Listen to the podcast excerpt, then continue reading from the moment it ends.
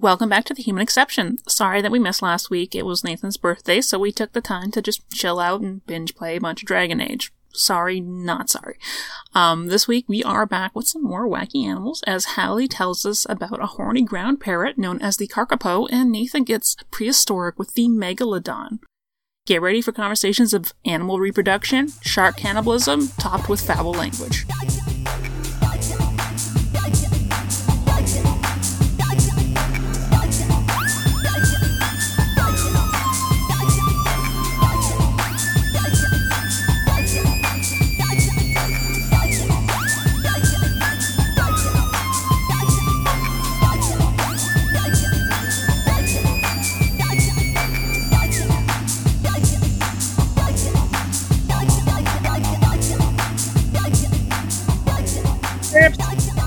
Burps. Burp, burp, burps. Burps. We're gonna talk about some burps. My favorite burp. Uh one that is incredibly, incredibly rare. Uh so there is no um I, I have not found one like authoritative pronunciation for this creature. So I may slip between them. Um but and you both know what this thing looks like because I tipped my hand a little bit, but for everyone else listening, you can go and look up a picture of this creature called a Kakapo. Um, it kind of looks like something from a child's drawing. You might want is- to, try, uh, you might want to spell that out. Yep, it's K A K A P O. I have been told it has an R in there that we pronounce but is not in the spelling.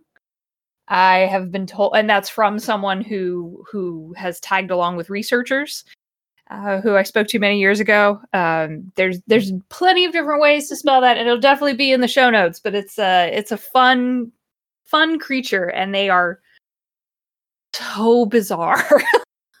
They're so weird.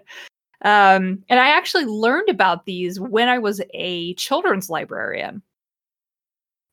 And the kids wanted to know about unique creatures. And I stumbled actually across a, a great book about these things. And I was like, what is this? since then, I've been obsessed. Um, so it, it's a flightless 10 pound, approximately, parrot. Its feathers are bright lime green and they're tipped with white and black. And it has this kind of odd, feathery, almost furry face and an isosceles shaped beak that protrudes from its little, little strangely round little face. Uh, its eyes are not the, you know, the beady, bright eyes of a songbird. It doesn't have owl eyes. Its eyes are near black and it's also critically endangered. It loves people, and it was made famous by trying to mate with a zoologist's head, as Stephen Fry narrated with undisguised hilarity. um, but this bird has been through a lot. So it's completely unique. It's only found on a few islands off the coast of New Zealand. And its story has been centuries in the making. So at one point, the kakapo was proliferous across New Zealand. And now there are only just over 200 of these birds remaining in the wild. There are no birds, there are no none of these birds in captivity. Um, and each hatching of a kakapo chick is actually celebrated by researchers and scientists and the local New Zealand news anchors. And it's considered to be a moment every time there's a new chick. So Aw. I know they're so fluffy and stupid looking. these are ah, I love these creatures so much, but they are really odd. So here's a couple pictures. Uh, I'm gonna give you how goofy this thing moves because again, it is flightless and it's completely ground ridden. And so they do this unique little hop. Uh, and if you if you look for Kakapo gifts, you can find this easily enough. But it's um the most clumsy fucking thing I've ever seen. It looks So like a kiwi for- with kiwi with wings. Yep. oh God, they're they're just the goofiest things. I love them to death, and they really are wholly unique. Um, so New Zealand was largely left alone by explorers and uh, traders, whalers, etc., until the late 18th century. And this was when noted English explorer Captain James Cook traveled through the area and he wrote detailed accounts of New Zealand, its people, and its animals. So then, pretty soon, he was followed up by those whalers and, of course, missionaries and traders. And in 1840, Britain formally annexed the islands and established New Zealand's first permanent European settlement at Wellington. And that year, the native Maori signed the Treaty of Waitangi, which uh, recognized British sovereignty in exchange for guaranteed possession of their land you can guess how well that worked out for the native people of New Hmm. Zealand. Yeah, didn't take long. Uh, there was armed territorial conflict between the Maori and white settlers, and this continued until 1870, until pretty soon there were few Maori left to resist the European encroachment. Um, New Zealand was originally part of the Australian colony of New South Wales. It became a separate colony in 1841 and was made self governing in 1852. It attained, attained dominion status in 1907 and full independence in 1931, and then ratified uh, in 1947. So the Maori people, who are native to the islands, um, treated the kakapo as sacred. They were actually very important to the Maori people and still are. Uh, they were eaten, used for clothing and wealth, and made pets. And they were once so common that European colonists complained that the screeching mating calls of the kakapo kept them up at night. They'd shake a tree and six kakapo would fall out like apples. is a quote from Andrew Digby, who's a science advisor on the current recovery team. So here is When they Yes. fall out, do they try and glide down or they just plop? They just kind of plop. They don't have a bit of grace in their bodies. Oh my god. That's amazing. Here is a traditional Maori cloak made out of kakapo feathers. Whoa. Um, and that was a wealth and symbol status in their culture. And you can see like how varied the feathers really are, which is really cool. So, um, Oh, that's super cool. It's really cool. Yeah, All of that's there are. the Kakapo feathers? Yeah, that's from several kakapo pelts. Yeah, because granted, they're big for a parrot, but to make a, a cloak that would be fit for a human-sized human-sized human. So as uh, people started to arrive with their ships and brought in trade goods and guns and all kinds of things, common on ships were also cats uh, to serve as ratters so that people didn't get sick on the ships and got the rats out of the larders and the storage areas. And cats love it when birds can't fly away. yeah, that's like prime. That that's prey right there. That's dinner. So the kakapo became a favorite prey of these cats who were once they were off the ship were just turned loose. And also stoats were oddly common pets at the time that A were stoat? brought on What's a ships. stoat? A stoat kind of looks like a weasel. They're uh, it's a small mammal. Yeah, it's bigger than a weasel, so they grow up like a foot long. Uh, there are are wild stoats, but they were also used as pets. They were really in vogue at the time when some of these ships were coming into New Zealand. cute. Yeah, they're cute, but they also love it when birds can't fly away. So yeah, they became the the favored prey of cats, stoats, and then rats that survived on the ships would feed on the kakapo eggs and the defenseless chicks because they are ground nesters. So this just it it, it started to decimate kakapo populations. Um, but we can't blame, you know, fully the cats and stoats and rats for all of this. So I don't mean to bird shame, uh, but the kakapo have some of their own fault as well here. So we need to talk about lifespans and mating habits. Everyone's favorite topic. uh, they are exceptionally long lived for birds. They easily can reach life expectancy of roughly 90 years. But the How longest closely related are they to like parrots, like they are shit? they are a parrot. technically. Okay. They're just they're very un- they're so unique in that in that bird family um because of everything because of everything because of everything about them they are just they're the standout they're the little branch off the parrot family that is like and then this weird ass bird um so yeah the average life expectancy is 90 but the longest lived of them have been recorded around 120 to 125 Uh-huh. Wow. yeah. Yeah. And this is because they're exceptionally slow to age and then to breed. Uh, they don't begin breeding until around age four or five. They only, remember, I said I'm not trying to bird shame, but I'm bird shaming. Um, they breed in the summer and the autumn, but only in the years of good fruit abundance because there are trees in New Zealand called rimu trees, R I M U and these grow on the islands in southern New Zealand. And so the kakapo will only breed when the rimu trees fruit, which is once every two to four years, approximately. So they're picky. So let's say, so they're super picky. They have to be wooed by only certain kinds of fruit. We're going to get into the wooing here in a minute because it's fascinating. Um, they let's say you're a you're a ready to go stud male kakapo you turn five and you're like yeah let's make some babies. And then the rimu fruit aren't in season and it takes another four years. So you're almost 10 before you get a chance to go find a, a lady.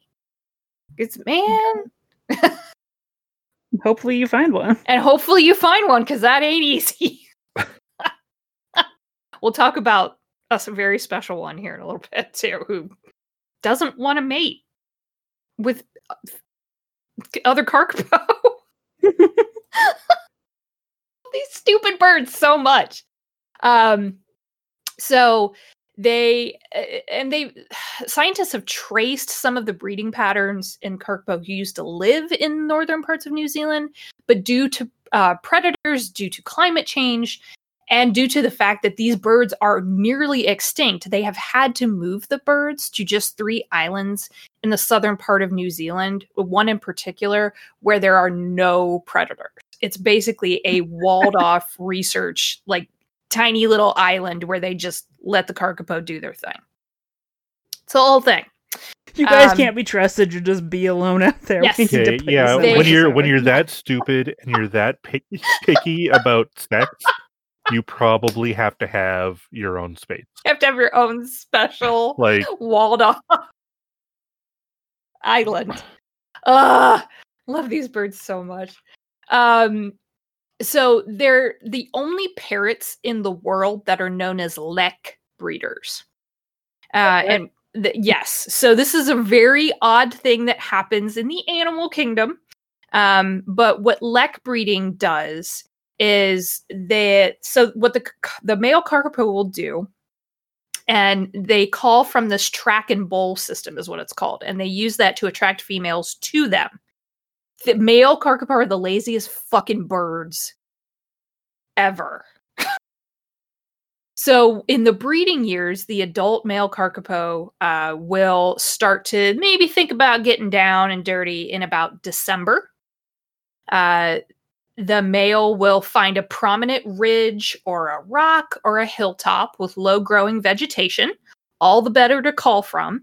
And then what he does is he forms this track and bowl system. He makes a network of tracks with his little bird feet, and it radiates out from this bowl like impression in the dirt that he kind of like digs in like a chinchilla. Um, and then the bowl is a cl- this clear area of ground. He trims all the grasses around it, then creates at least two to three connecting additional bowls, but sometimes will build up to 10 more. It's a whole thing. And then he'll settle down in his main bowl and he inflates this thoracic air sac that they have. And they emit this deep, low frequency boom every one to two seconds that can be heard from three to 400 miles away on flat ground. Jesus. what the shit? Yeah. so I'm good. Let me give you this this um this guy I think Cayla's heard it. Now, for the two of you listening to this, it is deeply resonant. So watch your headphones that you have on. Um, because it might I could see where it might bother some folks. So there's the MP3 of the boom that happens.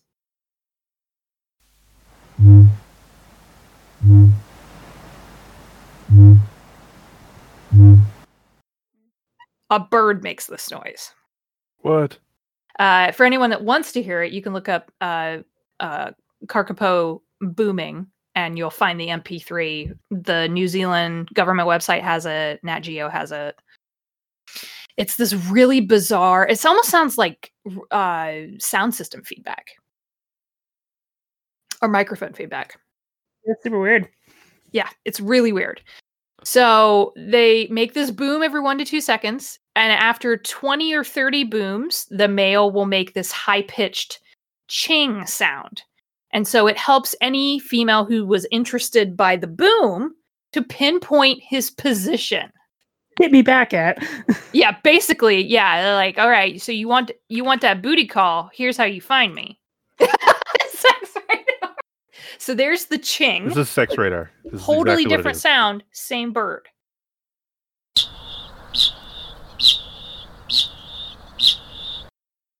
How great? Yep. It's so good. It almost sounds like a songbird. This is so good. So he'll do this to attract the females. Um, and his serenade can last for eight hours without break. Wow, that's a long day. Yeah, it's a long day, stamina, impressive. Uh, so if he does attract a female to him and another male wants to get in on his territory, they have their own territory call as well, which is just the weirdest like it almost sounds like a boom and then it kind of changes so there's that. Um it's at a slightly lower not lower pitch but like lower volume and it's basically that warning of nah i got a chick up in here. It's like a sock on the doorknob like no man. Can't be doing this. They're also highly receptive to uh, each other's calls and researchers have actually done uh, experiments where they record another male kakapo's boom and ching to see how a different male reacts to them and they immediately flee the area. So it works really well. This competition, I'm out. yep yep basically like oh you bit you busy.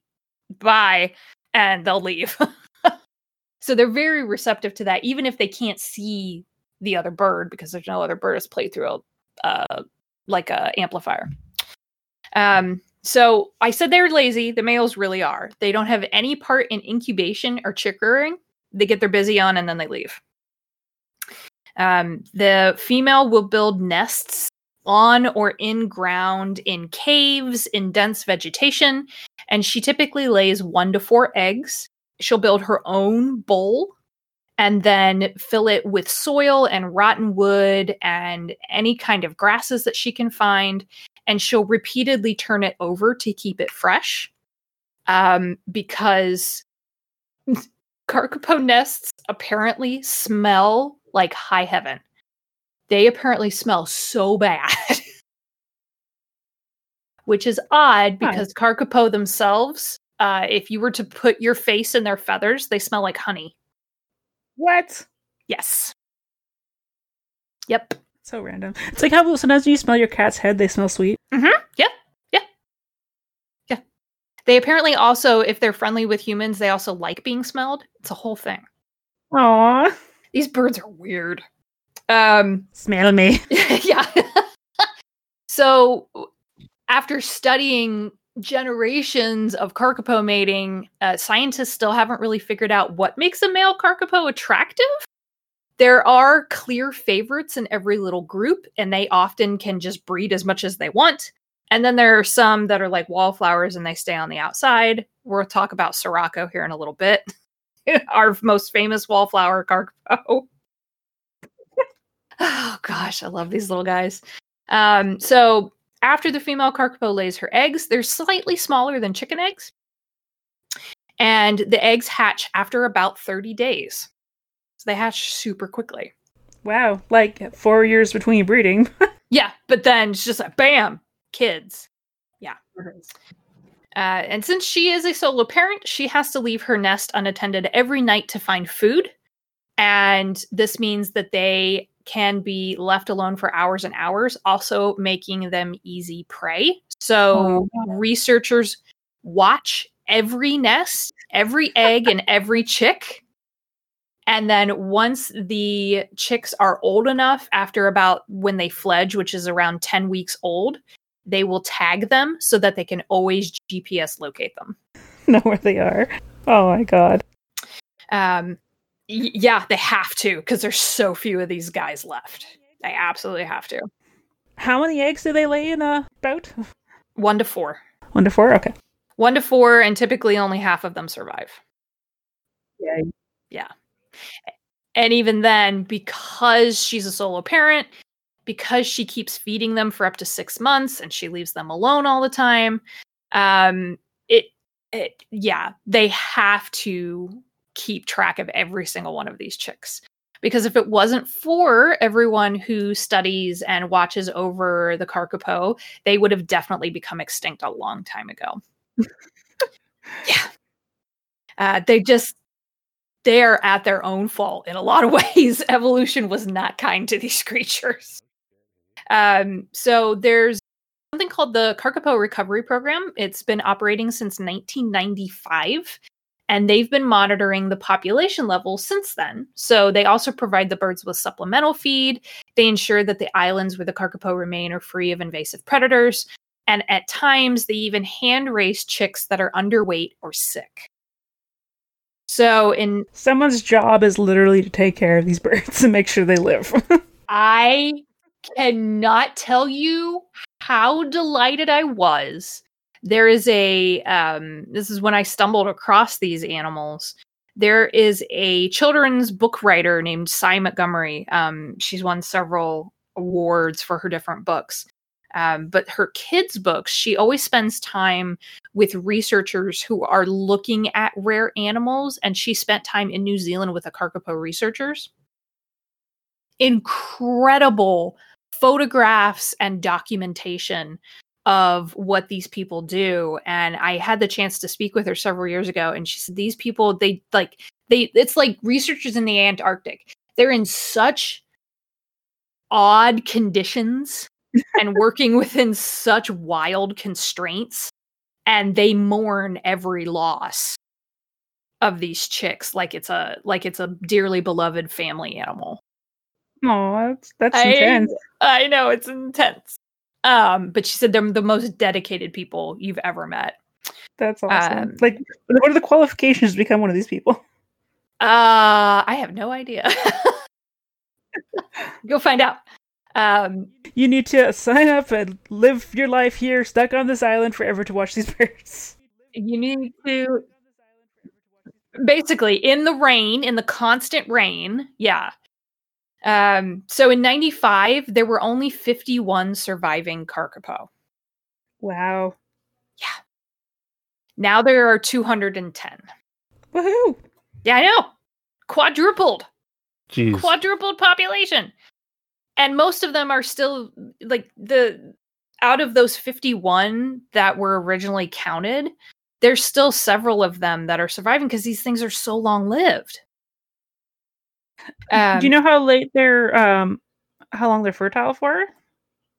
i do not i did not find that anywhere Okay. i know so that's a good question that's something for me to definitely look into um so let's talk about this guy. Let's talk about this guy. Let's talk about the most famous Kakapo. His name is Sirocco. Aw, Um, he is Bigger than her head. yep, ten pounds, man. Like Oh my god. He's fat. they're so fat. I love them. Um, he is the most famous Kakapo. His name is Sirocco, And as of last year, he was they think roughly 25 years old. So he's a he's a baby yet. He got a whole life ahead of him. Oh wow. Um, the population numbers have grown threefold just in Sirocco's time. And a lot of that is actually thanks in part to his role as Kakapo ambassador. Uh, in 2017, there was a 24% increase in their population numbers. And that had been the best breeding season on record until last year, when there were a record 46 chicks hatched and 43 of them survived. Wow. Yep. And the only reason three of them were lost was the, when their nest was swept away in a flash flood. I know. Yeah, there's not much you can do there. Not much you can do Oh. there. So Sirocco has definitely helped to raise awareness of these birds and their plight. And thanks to him and his handlers and the researchers, they have been named the official bird of New Zealand. And he is definitely the ambassador. He's traveled the world. He's shown up on different talk shows, radio shows, internet, all kinds of fun things. Uh, and he's definitely the oddest out of his entire species. He was hand raised by rangers due to respiratory issues. So he actually Aw. imprinted on them at a really early age. And he's completely, at least for now, until he changes his mind, if he ever changes his mind, he's sworn off mating with his own kind. no. So, the reason most people would probably recognize this bird is due to a very famous video from a few years ago when Stephen Fry and a zoologist who was studying the Kakapo, uh, that's Sirocco mating with a zoologist's head, um, leading Stephen Fry to say, You're being shagged by a rare parrot. Should be honored. Yeah, yeah. It, well, and the thing is, like, uh, so they've. This might be my favorite part of the entire story with these birds, um, because Sirocco uh, will build bowls and he'll boom to try to attract humans. 'cause that's what he wants. Um, he has been known to get into a little bit of trouble at first, when they found Sirocco and the rangers who raised him said, Yeah, he's kind of an odd bird. Uh, he had settled, he'd built a bowl near an outhouse the rangers used and would chase people en route to go to the bathroom in order to head oh mate my with them. god. Amazing. It gets better. It gets so much better. Hold on. That's amazing. because he headmates with people to show affection. He's tried to mate with the heads of humans so often that scientists once built an ejaculation helmet for volunteers to wear that I have a picture of. oh my god. Here you go. Okay. Wow. It's a bike helmet uh, that features an array of dimples to collect semen. It's basically a hat of condoms. Oh my god. It never, it never I love it. Fucking I know. It never worked. It never worked. Oh, This is why. Uh, Kakapo are really intense during their intercourse, and they the males will dig their claws into the female, and they typically mate for close to an hour. Holy shit. Like I got things to do, man. yeah, like come on, we gotta go. So Oh. when he hops up on someone's head, and you can, so here's the video of him on uh, the zoologist's head, and you'll see him. It's not very long; it's like two minutes, and you'll see him wince because Sirocco is digging his claws into this guy's neck. And so getting volunteers to wear the helmet just never worked. Cuz they're like, I got it. I got things to do. Like So let me know when you've watched that. This is my favorite thing. Oh my god. That bird is not afraid of anyone. I like him like sneaking up. like Mhm. I'm gonna get you.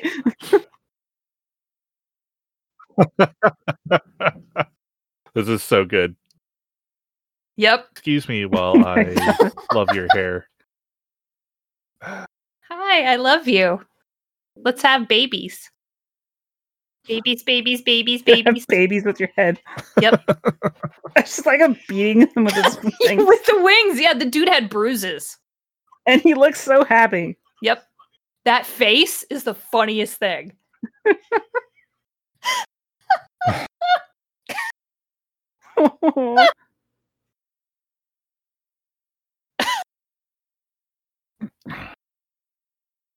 He can go immediately tries to get back out there. Yep. Get off me. Get off me. Oh my god. Oh my god, just cuts all over his face. Yeah, he uh, look at the cuts. Yeah. Yep.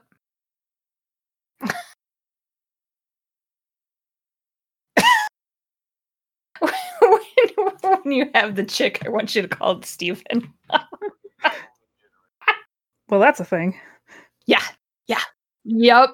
So, I mean, the ejaculation Yeah. helmet made sense at the time. Look how intense he Yeah. was about all of that.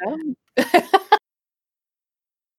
uh, they've tried other things. Yeah, make him just like a head model or something. Well, they tried a decoy female kakapo. Uh, it was a motorized fake bird, basically. Didn't work. He was not impressed. Uh, so the helmet and Chloe, the female decoy, and now resides in Wellington's Te Papa Museum. You can go see them. So if you're ever in Wellington, New Zealand, there you go. Um, he has Sirocco's gotten uh, pretty uh, pretty popular. He even has his own emojis, so you can download them. It's called the cart the cult of the party parrot. Amazing. they did this for a fundraiser several years ago, which is great. Sirocco has his own insurance policy for almost eighty thousand dollars American, um, and a, arrival at that figure takes into God. consideration food, care, housing, and travel on an annual basis. Uh, in 2013, there was an award winning documentary film created about him called Sirocco How a Dud Became a Stud. And it is by Indian filmmaker Ashwika Kapur, and you can watch it on YouTube. And if you want to teach anybody really about outside of what you're hearing right now, outside of the podcast, you can go to Google Earth. It'll be linked in the show notes. There's a really they have a really great interactive overview of the Kakapo and where they live. And this is a great feature for kids who might be interested in figuring out what in the world that bird is without maybe showing them the mm-hmm. video of the guy being shagged by a rare parrot. What do you mean? It's a great opportunity to talk about birds and the bees or the birds in the head. True. Birds in the head. Yep. I Oh gosh. Freaking bird. So weird. Um and yeah, it's just good to remember that these birds, they're the world's heaviest parrot. They stand about 24 inches tall, so about two feet, and they weigh between four and 10 pounds typically. But in the seasons where the rimu fruit aren't blooming, they put on mm, large fat stores and that is when you see them extra chubby. Amazing. Yes. So they are chubby, green feathered, flightless, 10 pound parrots that smell like honey, and there's only 200 of them in the world. We need more. We need more. They're working on it. They're working on it. Yep. Well, Mm, like I It's said, not very fast. Except this parrot. ev- ev- evolution Like has once not been every four kind years. to the Kakapo. Are they related to the dodo? I have no idea.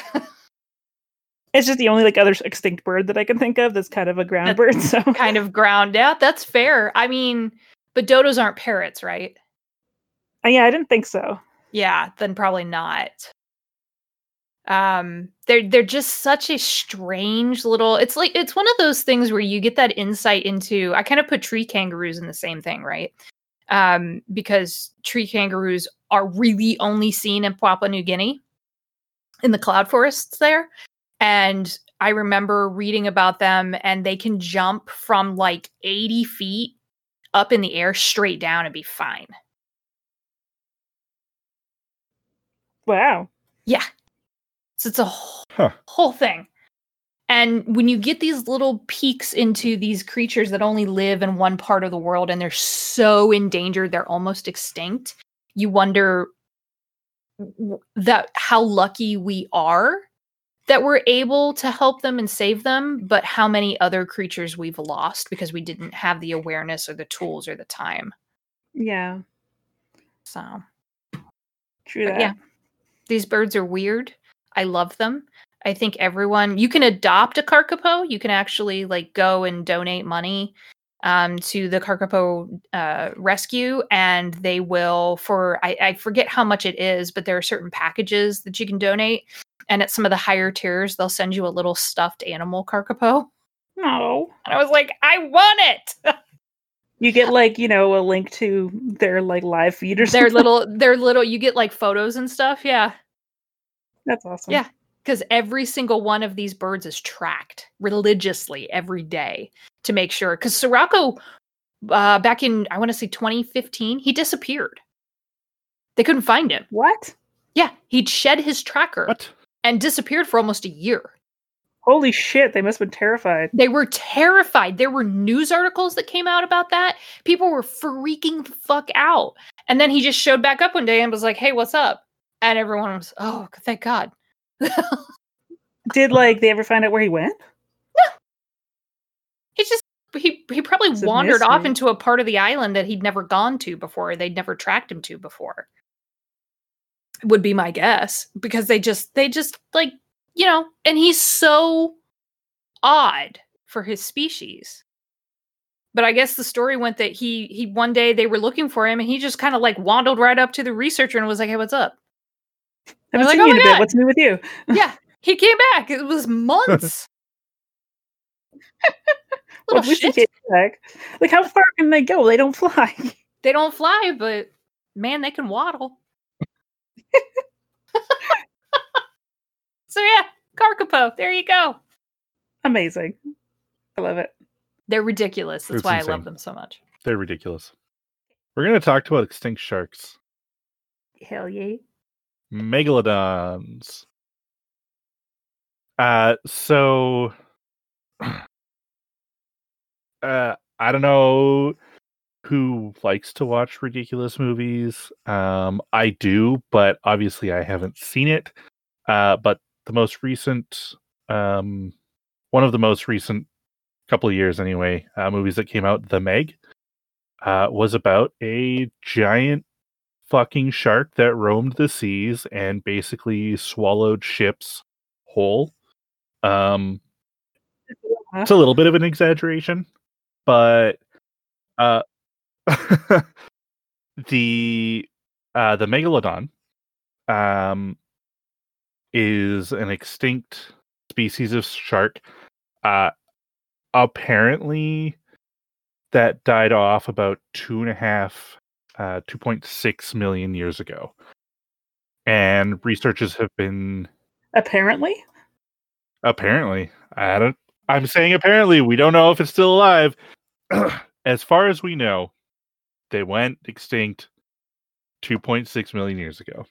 Um they've been finding fossils uh and obviously like fossils of this thing and it's fucking huge uh it was for its time considered to be the largest predator uh, in the sea uh, at about 60 to 70 feet long uh, at its longest or at its largest.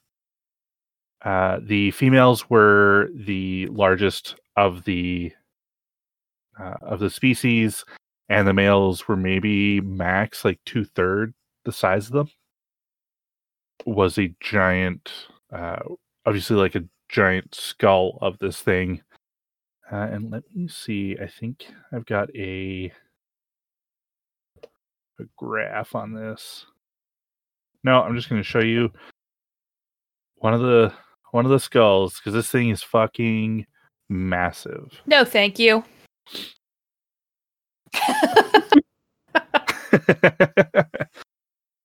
so we um sharks now like from the sharks that we've that we see nowadays uh, generally have, I think, like three rows of teeth. Mm-mm. Megalodons had five. Great. All the better to eat you with. Ah! All the better to eat you with. Uh, the largest megalodon tooth that has ever been found has is uh, has measured seven inches. What the fuck? Yeah. Hot mama. That's in comparison to the great white shark. The largest they have ever found great white is just under three inches. Jesus Christ. It's over double. Oh my god.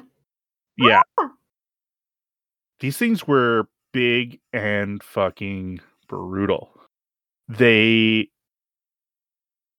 uh they're massive. They ate like I think it was about a ton of food per day to keep their energy up and just to survive. Jesus. Uh, one thing that, that was really interesting is that so these sharks fed on large whales. So and that's that's how they kept their energy up. That's how they they fed and kept healthy every single day.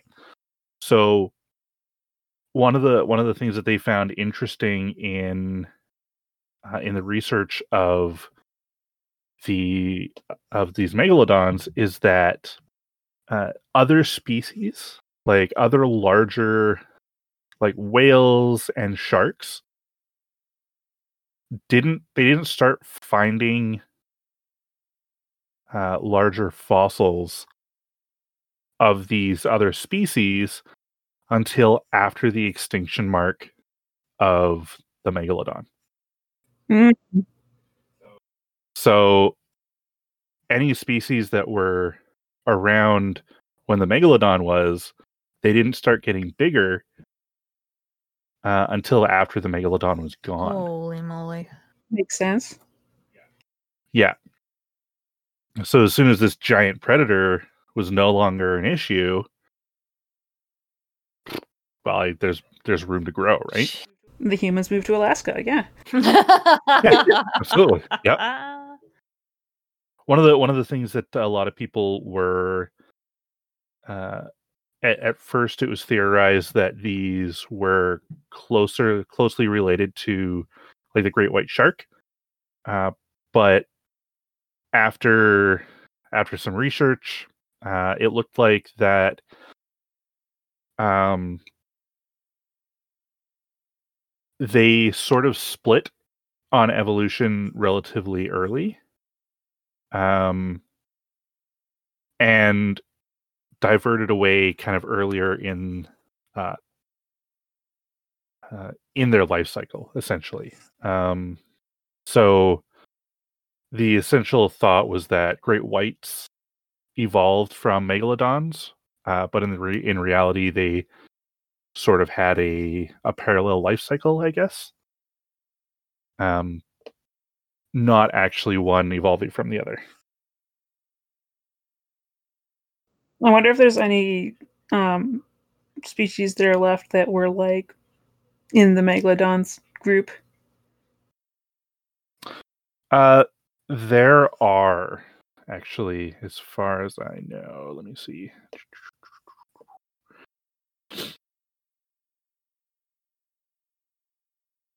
I have.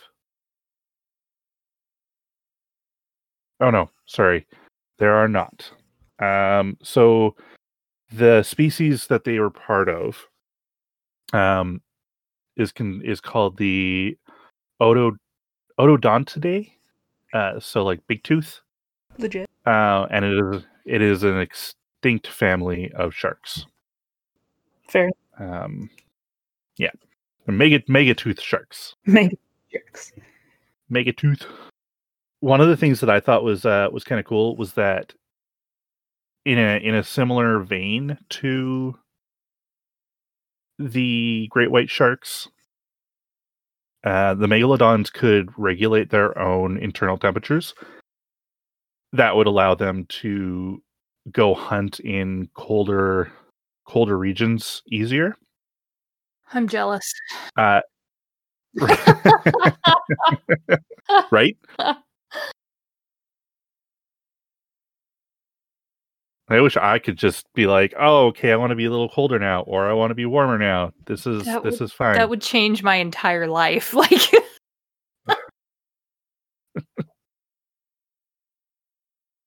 so in the, in this uh, instance, like fish in general are are more of like cold blooded, uh, whereas the megalodon and like the great white are able to sort of regulate their temperatures based on where they're feeding and where they need to hunt. Um, they um and this also like kind of facilitated their um their ability to move between different um different areas of the ocean because they've been found in like tropical temperate seas um like continental shelf uh regions you know where it's a little bit colder uh everywhere kind of except for antarctica. Um one of the cool things and we were we this was something we were discussing before this uh the uh the cannib- the cannibalization of uh of the parent here it goes. um yeah those those mom noms as i uh, Oh as i referred to it I was trying to um, relay that and was not doing it justice. And I just had him read the chat and he went, What the fuck? Uh, so I got clarification on it because this is actually a sort of a um this is a trait that is not just in the megalodons but is in uh, other types of sharks as well. And it's less mom noms and more sibling snacks. Um sharks uh female sharks have two uteruses. Um and some even have the ability to preserve sperm from the their male mate so basically what happens is they're perpetually pregnant oh, cool. That sounds like a horror show. right So they could just save a they could just save a baby for later. Jesus. Well, w- yeah, kind of. Ah! Like what happens is what happens is they the eggs hatch um and then obviously they have a live birth, but it's they all hatch inside the uterus and then ob- at that point only the strong survive. So the they actually swim between the two uteruses and eat their siblings to survive until it's such time as they are birthed, It's Shark Thunderdome. Yep. Right? Wow. And then once all of the babies Mhm. are gone, mom uses the preserved sperm to again be pregnant again. More babies. Like how long can they hang on to this for? Uh not 100% sure, but a long time. I- Hmm. I have many questions. Like, what's the lifespan of a sperm? right? Human sperm is not that long, but like obviously, But like, if you're keeping it in the appropriate conditions, right? Like Yeah, yeah, things that I never thought I would ask. Yeah. Lifespan lifespan of shark sperm. And there are no megalodons to ask these questions of, so nope. uh, along, continuing along with the uh the children thing, they actually had nurseries, like warm water nurseries. They so when the whatever babies were were out and free and actually made it past the uh, uh the process of eat or be eaten, uh, they actually had like small colonies where they would have nurseries of of these other like megalodon babies uh, and that sort of gives that idea that they preferred sort of the more temperate areas but they also sort of had a family kind of situation where they would raise kids and then eventually they would sort of scatter. Uh, but this is also where Takes a village to raise a child. right exactly. Uh, but they would also but this is also where a lot of the a lot of scientists found uh, like younger megalodons and mixed in among uh, like the fossilization um, other smaller which led them to believe that they too also cannibalized themselves uh, within before birth Oh lordy. Whoa. yeah yep Hi, hello. I would like a side of uh, mom today. Thanks. today we have a lovely uh, river trout, side of shark, and then also an appetizer of uh, placenta. Uh, here you go. God. Uh, uh, in in our sort of sizing chart here, uh, taking a quick step back, um, an adult body could range from anywhere from 30 metric tons to 65 tons. Wow. Get the fuck out. Yeah. They were big fucking sharks. Jesus. How many great whites is that? That is a good So, question. like, 500 great whites equals one megalodon. well, like, okay, so let's. Yeah, it's a lot. That's a lot. I Uh, don't do metric. um, Holy shit. 60 metric tons is 132,277 pounds. Yep. Get the fuck out. How much does a great white weigh? Okay, so at the highest, 2,400 pounds. Jesus! Yeah. Yeah. Okay, cool. I uh y- you know what at some point the brain shuts down at trying to process how fucking large that is. Yep. Yeah, it is. Uh, it is insane. Uh, and if you think about like how just how fucking big these things are, think about how much it would suck to get bit by one of these things. You mean swallowed, Um, right? I was going to say you don't get bit. I mean, if you're a big whale, Oh, wow. you're gonna get bit. Fair. Okay, fair.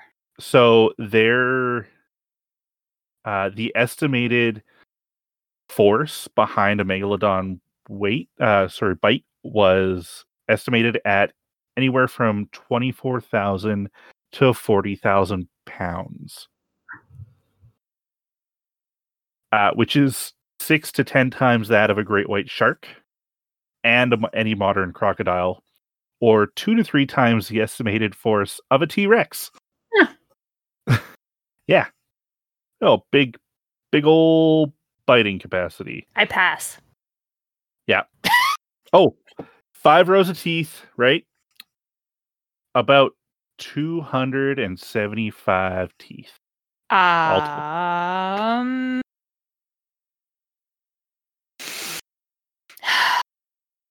And they probably grew back. I'm gonna have nightmares. Don't have nightmares. They're dead. They're extinct. It's fine. You say that. I've seen Jurassic Just Park. just don't, go- just don't go out in the open. I don't anyways because I don't like water. Fair enough. I am uh I am trying to figure out where I had intended on going from here and I'm lost. But uh yeah, they they were big fuckers. Um yeah, I think uh I think that's sort of the the most that I've eh, that's kind of that they've kind of got uh that I was able to find. Um I still found it interesting that they uh had such like a, a wide distribution um, around the world. Like they found fossils in areas um, in in regions everywhere. So that includes North and South America, in Europe, Africa, uh, Puerto Rico, and Cuba, like the Canary Islands, Australia, New Zealand, Japan, uh, India. So like anywhere there was food and it was, you know, comfortable for them, they showed up. They got around. yeah, I wonder if they had Yep. migratory routes, like if they just traveled fucking everywhere, if they had just like their territories. Uh, I don't know. Like it might be that because they because they were known to have nurseries and um like they were um like they're they were known to have nurseries they probably had territories where you know their groups would stay. Um maybe one or two would break off and join another group because that's what you do but yeah. Yeah, it's interesting. it, it did it does specifically mention that um little is known about how individuals dispersed after they matured. Um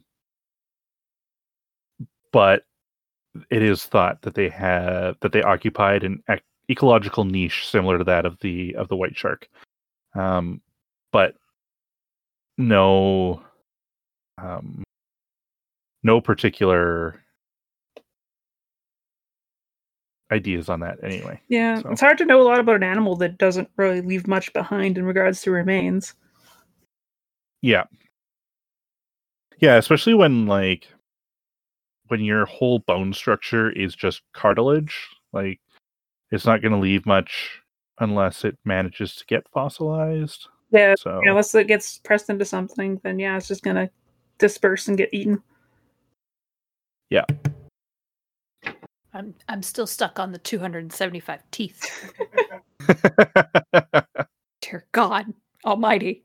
right? Brushing them would be the the worst. Y- Yep. All right, well then I guess is that it? That's it. That's it. There's not a there wasn't a whole heck of a lot. All right, well that is another episode. Thanks so much for listening. Don't get shagged by a rare parrot. I was gonna try to say something about hyenas, but it just kept coming back to like the anus am- amulets and stuff. the anus ambulance. Ah. Okay, I think we can stop there. yep. Oh my Jesus god. Oh, but it's so but it's so good. it is. It's And you all took me out of my head for a little bit, so that's even better. Yay! Yay. He's good. He's good. Stupid birds. God damn it. And that's it for this week. Next week, we're very happy to have an extra special guest all the way from the internet, Icarus. Icarus is the webmaster of demon-sushi.com and is the one that originally shared his story about Jen and the Final Fantasy VII house that we talked about back in episode 12. As always, all resources, pictures, links will be provided on our website at thehumanexception.com. Follow us on Twitter or Facebook at The Human Exception to keep up to date with everything that's going on. And uh, if you have any ideas, corrections, just want to say hi, feel free to reach out to us on our social media or at thehumanexception at gmail.com. Keep on keeping on, and we'll talk to you next week.